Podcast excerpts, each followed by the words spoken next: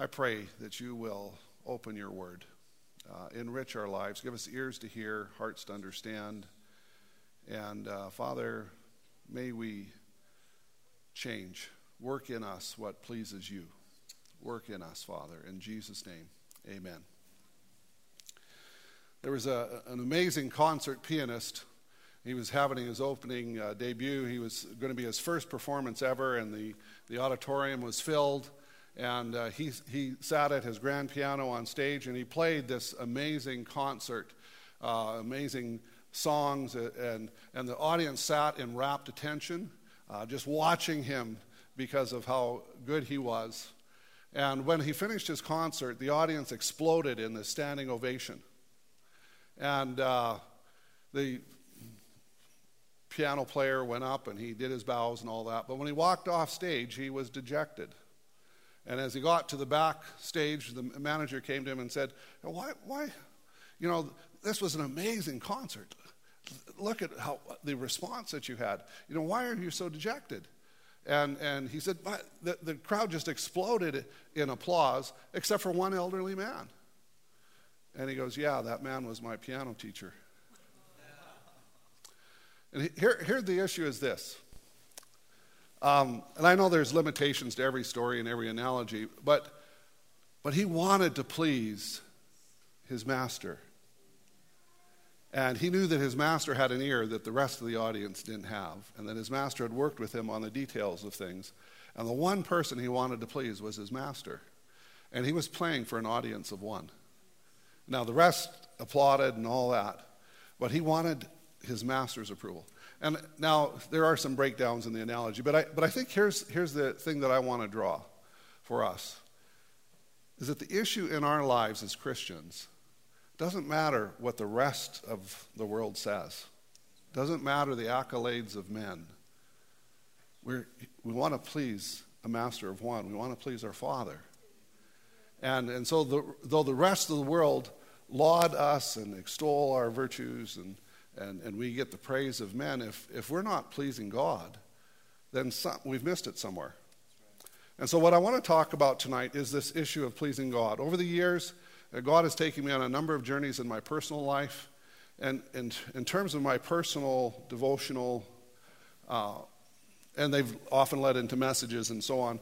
But years ago, it was on, on seeking God, and from that, it got to be, well, God seeking things. And out of that, I got to find out what God's passionate about because of the things that He seeks.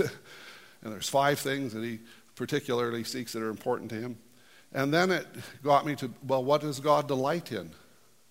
There's lots of passages that talks about God delights in these things. And I think if God delights in it, shouldn't that be important to me? Shouldn't that change my heart? And then it got to be okay, how do I please God? What is God pleased with? And a lot of times we don't think along these lines, I guess. Uh, well, maybe uh, for me, I'm kind of, those are kind of the journeys I've gone on. How, how do I please God? And what does that look like? And so, so tonight we want to take a look at, uh, what it is to please God. And the reality is, if we please God, we're not often going to be a pleaser of men. In fact, the Apostle Paul said, If I were yet, if, uh, he says, if I were seeking the favor of men, uh, or he said, if I was striving to please men, if I were still try, trying to please men, I would not be a bondservant of Christ. because often they're not going to be together. Sometimes you might get that if people share the same values and they're going, hey, you know, you're a good example, and whatever that case might be. But generally, if you're pleasing God, you're not going to please the world for sure. And if you're pleasing the world, you're not going to please God. And so, what does it look like to please God. And a number of passages that have been in my heart, there's many different passages that we could talk about. I'm going to share a few general passages to get some thoughts, and then I want to park primarily in one uh, passage of Scripture. But the Bible talks about, you know, Jesus pleased the Father. In fact, even when he was baptized and the voice from heaven came, This is my beloved Son in whom I am well pleased. Now, at this point, Jesus had not done anything in terms of he, he had not done any miracles. The Holy Spirit came on him at baptism. Uh, he hadn't taught. He, he hadn't died for the world yet. He hadn't even called his disciples yet. And yet, here the Father is saying, This is my beloved Son in whom I'm well pleased. And I think there's a part of the Father's pleasure in our lives that is unconditional, based on his love for us. And when you're a son or a daughter of the King of Kings, the Lord of Lords, when you're a son or go- daughter of God, there is a pleasure in you just because you're his child. And he's well pleased in you. But Jesus also goes on to say in another passage, and, and, and I love that passage as well. He says, And he who sent me is with me. He has not left me alone, for I always do the things that please, that please the Father. Now, that's quite an amazing statement. I always do the things that please him. Now, I'm not sure I can say that.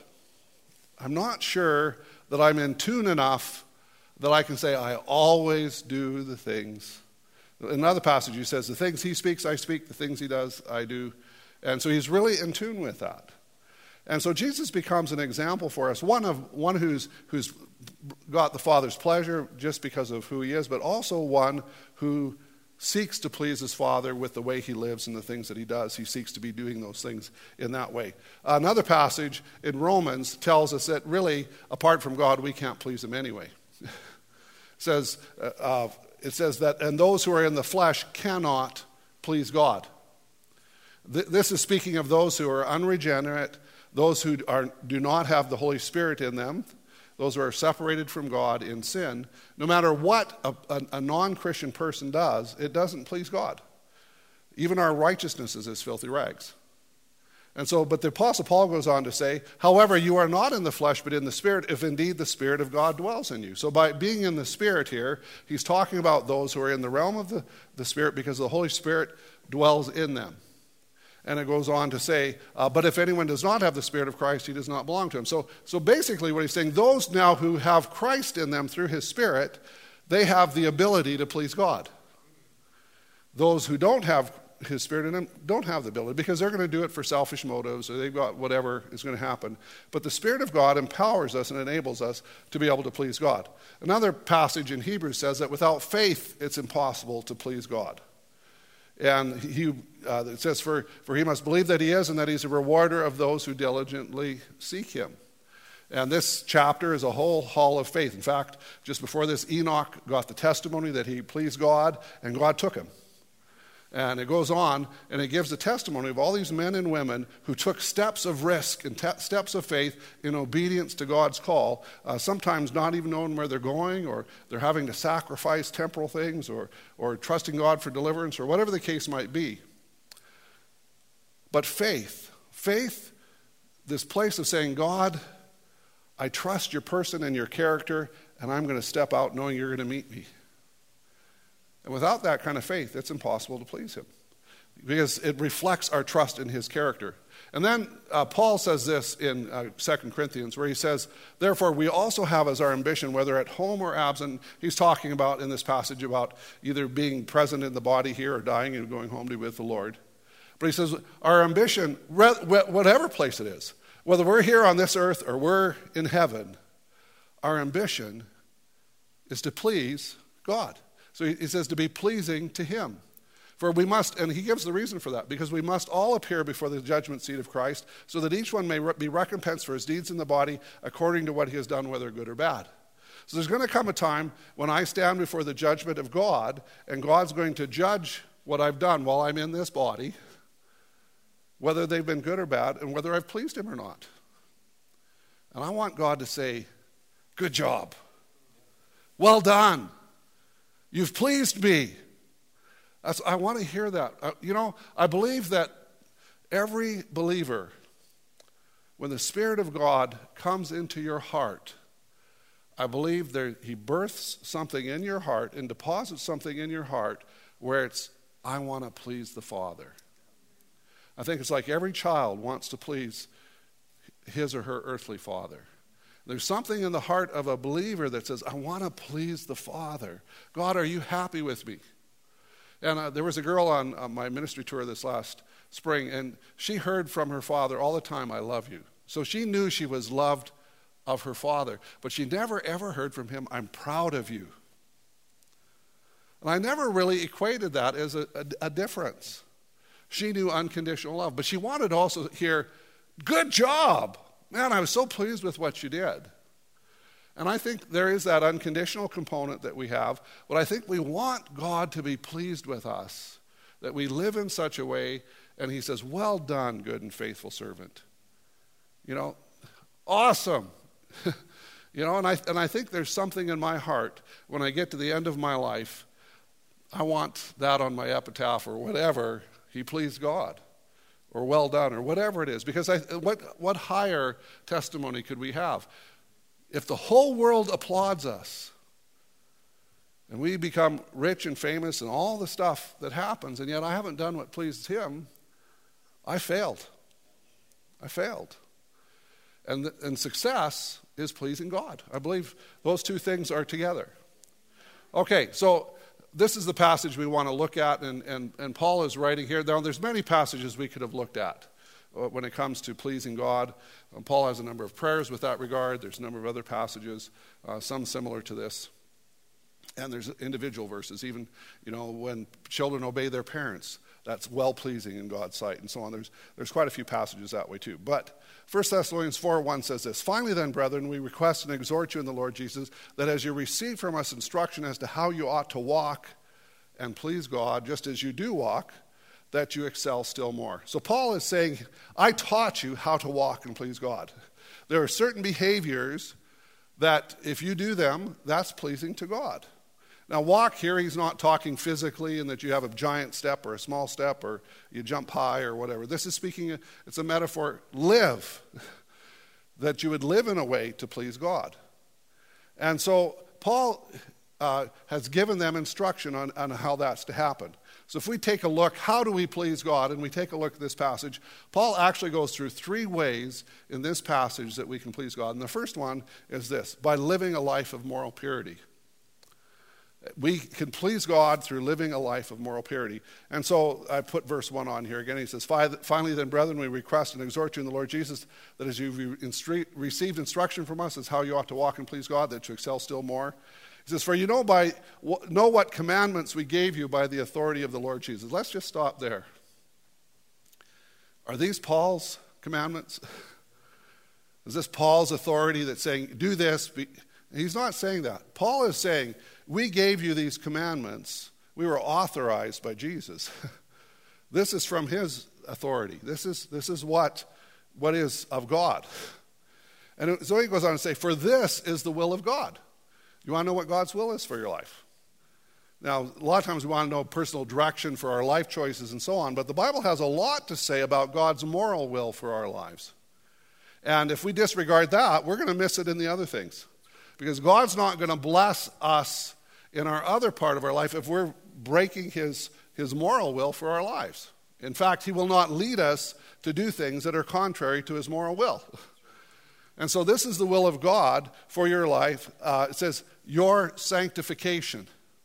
Now, sanctification is a big word, but it basically means that you become holy. You become holy as He is holy. The word sanctify means to be set apart. You're set apart from sin unto God and you're set apart from uh, fleshly, sinful purposes for holy purposes. So the Sabbath was set apart to God. The temple was set apart to God. We are set apart to God. We're saints. And that's all part of what it is. And he explains what a little bit more what that is. And he says, that is that you abstain from sexual immorality. Now, this is not a common message that we teach this, but, but all of a sudden he's saying, man, if you want to please God, you need to live morally pure. If you're not living morally pure, that's not pleasing to God. And so what we begin to say, well, what is immorality? And if you go into Scripture, there's only one moral sex, sexual act, and that is in the bonds of marriage. And so the Bible tells us in Hebrews chapter 13, uh, verse 4, says the marriage bed is not to be defiled. It's not to be contaminated. It's not to be um, intruded on by wrongful acts. That is something that is between a husband and a wife in a monogamous relationship. And he says, for fornicators and adulterers, God will judge. So the one, the one holy act in terms of sexuality or sex for in God's mind is marriage. Anything outside of that circle is immorality. And so it, this term uses two words fornicators and adulterers. An English fornicator uh, speaks of an unmarried person uh, involved in consensual sexual sin with another unmarried person. and in our world, there's nothing wrong with that. But in biblical terms, there's huge things wrong with that. Premarital sex is, is not God's plan for a couple.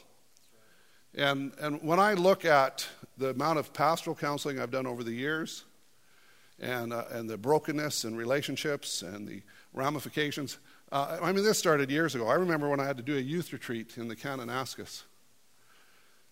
And a young boy wanted to speak to me, and we went for a walk. He was 16 years old.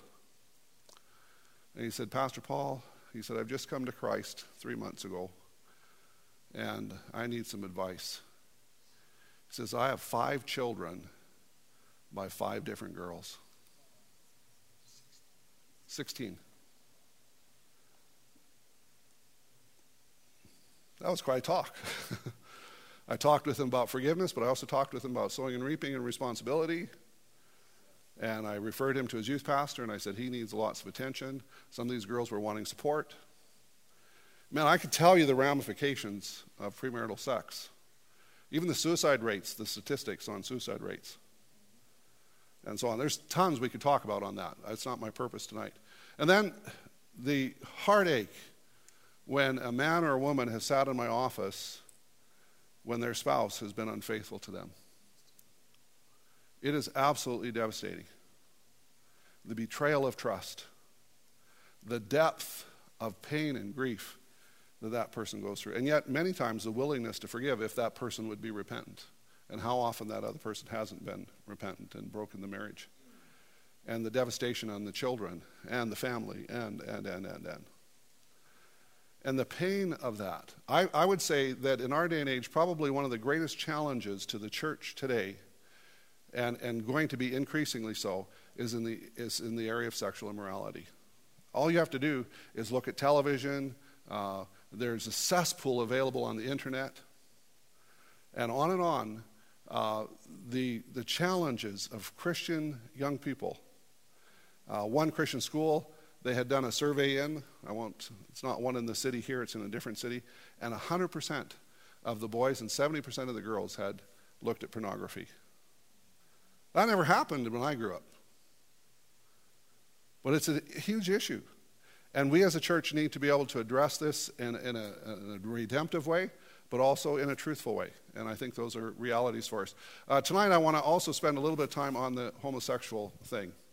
And because there's so much confusion on this. Uh, I don't know if you've watched YouTube and some of the videos by Tony Campolo and Rob Bell and their endorsement of same sex marriage. Uh, maybe you're familiar with the World Vision recent uh, faux pas when they were allowing same sex people on their staff and had announced as such, and then the backlash from the denominations. This is the U.S. branch. And then two days later, they recant that, and this, is, this hit the news just this last week or so.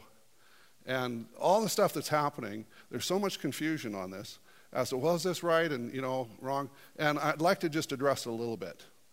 Uh, one of the arguments that is being used is, well, Jesus never addressed homosexuality. Therefore, he didn't think it was a big deal. Therefore, it's okay. The reality is, Jesus didn't address a lot of things. He didn't talk about incest. He didn't talk about human trafficking. He didn't talk about spousal abuse. Are we to say that Jesus endorsed those things just because he didn't talk about them? See, arguing from silence is horrible. It's, it's a very poor way to interpret the scriptures. In fact, Jesus did speak for heterosexual marriage. And in a Jewish culture, that was the standard, and, and Jesus endorsed it. He said, He answered and said, Have you heard it? Uh, have you not read that He who created them from the beginning made them male and female? right? And said, For this reason, a man shall leave his father and mother and be joined to his wife, and the two shall be one flesh. and so, Jesus supported heterosexual marriage. Not only did he support it, anytime he spoke in terms of sexual sin, it was always in the context this violates heterosexual marriage, lusting after another woman, or, or the whole divorce issue, or, or he talked about out of the heart comes adultery, and, and all this. It was always in the context of understanding of a heterosexual marriage. Another thing as well, Paul, and so what they do is they try to put Jesus over Paul. And Paul wasn't as inspired. well, that's bad hermeneutics, too. And Paul actually addresses this issue three times. Most are familiar with Romans 1. That's the one passage that actually talks about lesbians as well. But he, he talks about this in 1 Corinthians chapter 6, verses 9 to 11. He says, Do you not know, have you not, uh, that the unrighteous will not inherit the kingdom of God? Do not be deceived, neither fornicators, uh, pornos, that's, we get our word pornography from that, obviously, uh, nor idolaters, nor adulterers, nor effeminate. The word effeminate there, people go, is that just someone who's maybe more feminine in characteristic? No, this is probably the person who was the, the female, played the female in a homosexual relationship. That's what this is referring to. And then it says, or homosexuals. Arsenokoites, we're going to look at that word. Nor thieves, nor the covetous, nor the drunkards, nor revilers, nor swindlers will inherit the kingdom of God. That's pretty clear. Those, but then he also, here's the redemption. Such were some of you. But you were washed, but you were sanctified, but you were justified. See, there's this place where God takes broken people and sinful people and he, he heals them and cleans them up. And he sets them free. Another passage that I often have never heard used is 1 Timothy 1 8 to 11. And to me, this is the clearest passage uh, one of the clearer passages in the New Testament. He says, But we know that the law is good if one uses it lawfully. Realizing the fact that law is not made for a righteous person, but for those who are lawless and rebellious, for the ungodly and sinners, for the unholy and profane, for those who kill their fathers or mothers, for murders. There's a whole list here of things that aren't good. And he adds on to this, and immoral men, again, the broader term there, and homosexuals, arsenokoites, we'll look at what that is, and kidnappers and liars and perjurers. And he adds this clause, and whatever else is contrary to sound teaching, according to what? Not according to the law, according to the glorious gospel of the blessed God with which I've been entrusted. That lifestyle is not endorsed by the Bible in the New Testament, it's contrary to the gospel. And we need to be clear about that and not to be trying to compromise to, to get the applause of men. Here's the issue what's the politically correct issue? And if we're getting the applause of men and he's not pleased, I've made a wrong choice. And so we, need to, we, not, we don't be needing to look to the applause of men to get our approval on this. So, where did Paul get his phrase, uh, arsenokoites, on this? Arsenokoites actually comes from two words male and bed. When the Bible talks about the marriage bed, the word is koites. But that word also was used for sexual intercourse. It was a euphemism. To bed someone is to go to bed with them. And so, arsenokoites, where did Paul get that? Out of the Old Testament. You see, the Old Testament, about 400 years before Christ, was translated from Hebrew into Greek. It's called the Septuagint version. And if you look at the Greek of the Septuagint, Leviticus says, You shall not lie with a male, arsenos, as one lies, koitain, as one beds with a female. It is an abomination. Leviticus 20:13. If there is a man who lies with a male, arsenos, as those who lie, lie uh, my tense is mistyped there, koitain with a woman, both of them have committed a detestable act. They shall surely be put to death. Their blood guiltiness is upon them. Now, Paul's saying this is applicable in the New Testament, and it's applicable for the gospel. And uh, there's just so many in our in the Christian circles that are caught up and they're being duped by some of the messages that are coming out. And usually it's because they're getting away from Scripture and they're saying, well, God really doesn't hate them, and, and how can you be so intolerant, and, and on and on and on. But they're really not dealing with the Scripture and the passages themselves. And there's a lot of other arguments we could talk about. That's not my purpose tonight. How do we respond to people trapped in sexual immorality? There's, these are sexual sins that we're, we're having to face in the church. What is the response to someone that is an adulterer? What is the response to someone who is practicing premarital sex? What is the response to someone who's a homosexual? I think Jesus gives us a response. And his response is found as he meets a woman trapped in adultery. And it's very simple. Neither do I condemn thee. Go and sin no more. Grace to forgive, grace to change. And what we have in our world today is we have the liberal says, Neither do I condemn you, go and sin. That's what the liberal says. Neither do I condemn you, go and sin. And we have the legalist that says, I, con- um, I condemn you, go. You know, get out of here. We don't want to see you. You're dirty. Those are the two extremes that are happening. but the answer is Jesus. Neither do I condemn you. Go and sin no more. Grace to, to say, okay, are you repentant? Then there's forgiveness for you. But God calls you to live a life of moral purity. That's what's pleasing to Him. And He also gives you the grace to do that. The same grace that forgives us is the same grace that enables us to overcome. And that's the response. We ha- if we come with a message of condemnation to our world, then we're bringing a wrong message. But if we come with a message of con- uh, condoning the act, we're bringing a wrong message as well. We've got to come and say, here's the truth, but here's, here's the love part, but there's got to be change. And we've got to be willing to reach out and interact and, and to demonstrate that love. One of our weaknesses as a, as a church as a whole is we don't know how to, to demonstrate love in those types of cases. But that doesn't mean we improve. And those become the, the challenge that's there. And so the Bible tells us that grace not only brings salvation, says this in, in T- Titus, for the grace of God that brings salvation has appeared to all men. It teaches us to say no to ungodliness and worldly passions and to live self controlled, upright, and godly lives in the present age. So the grace of God not only brings salvation and forgiveness, but the grace of God teaches us to say no to sin. And it enables us. Grace is an enabling agent of God, and His Spirit lives within us. In fact, the Apostle Paul, later on in this passage, uh, he talks about sanctification. He says, May the God of peace Himself sanctify you entirely, make you fully holy, right?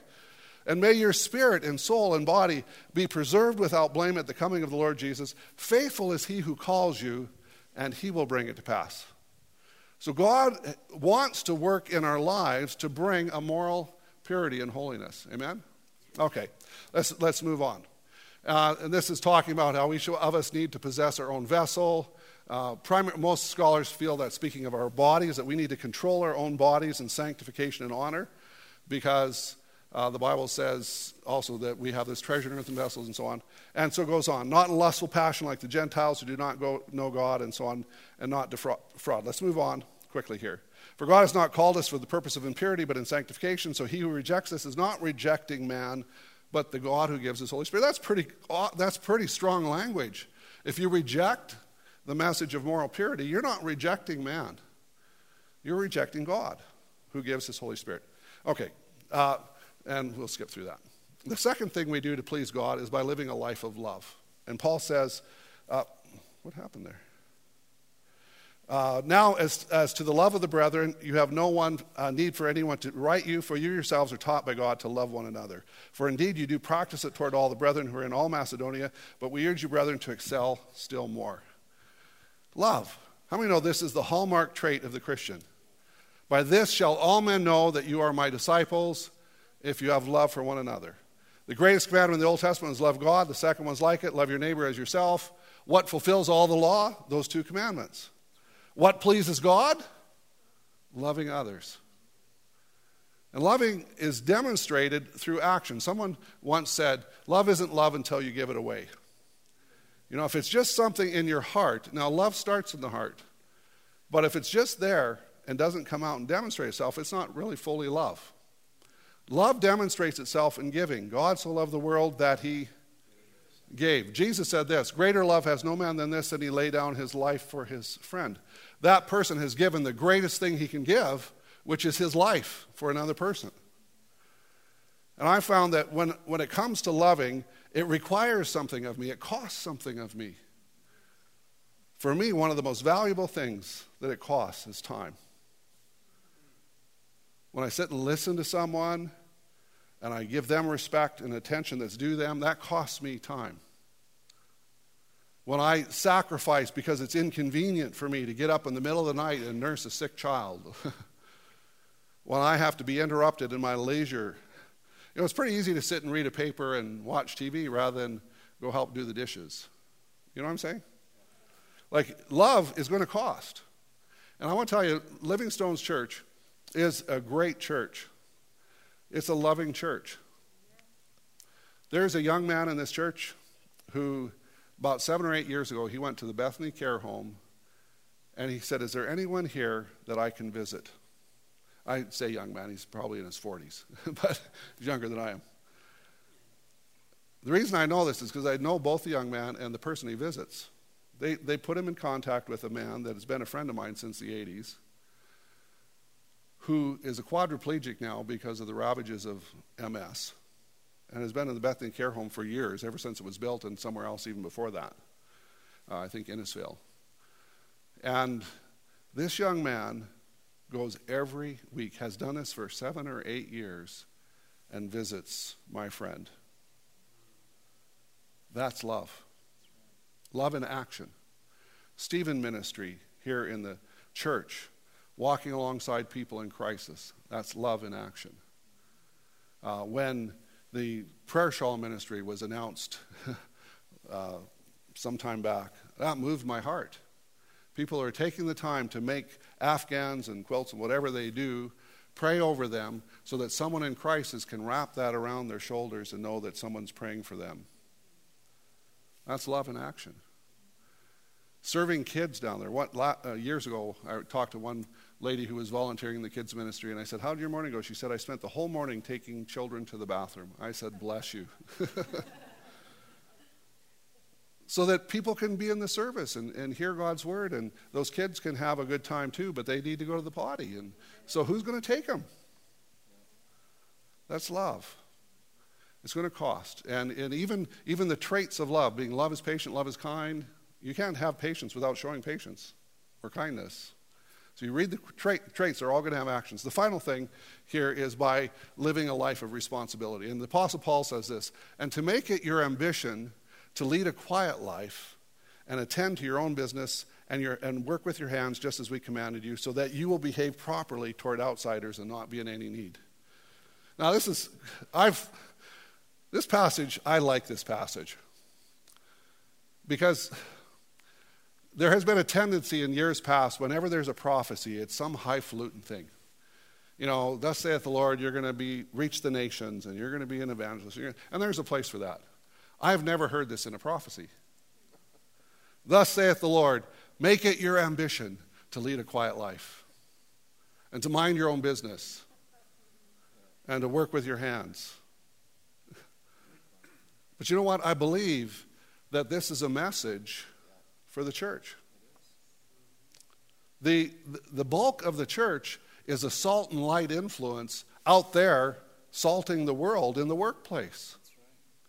And it's as they're out in that workplace being a quiet influence for Jesus and not obnoxious, not pushy. When you need to, you speak up. When there's an opportunity to present Christ, you do it. But you're not cramming them down the throat of everybody but they see your work ethic and they see your lifestyle.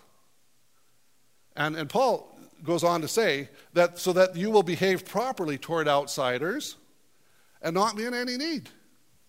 You want to behave properly toward those outside? This is how you do it.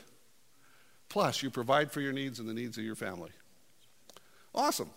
In fact, the Apostle Paul, in another passage, says, First of all, I urge that entreaties and prayers and petitions be made on behalf of all men, for kings, etc., that we may lead a tranquil and quiet life in all godliness and dignity. This is good and acceptable in the sight of God. A quiet and tra- peaceful life. There's a place to just live, be faithful, and to work hard and glorify God in the workplace. Amen? How do we have the power to do this? You know, how do we have the power to please God? You go, well, I can't do it. You're right, we can't. But God enables us to do it. And so Philippians tells us this that for God is working in you, giving you the desire and the power to please Him. He's working in us both to will and to do His good pleasure, another translation.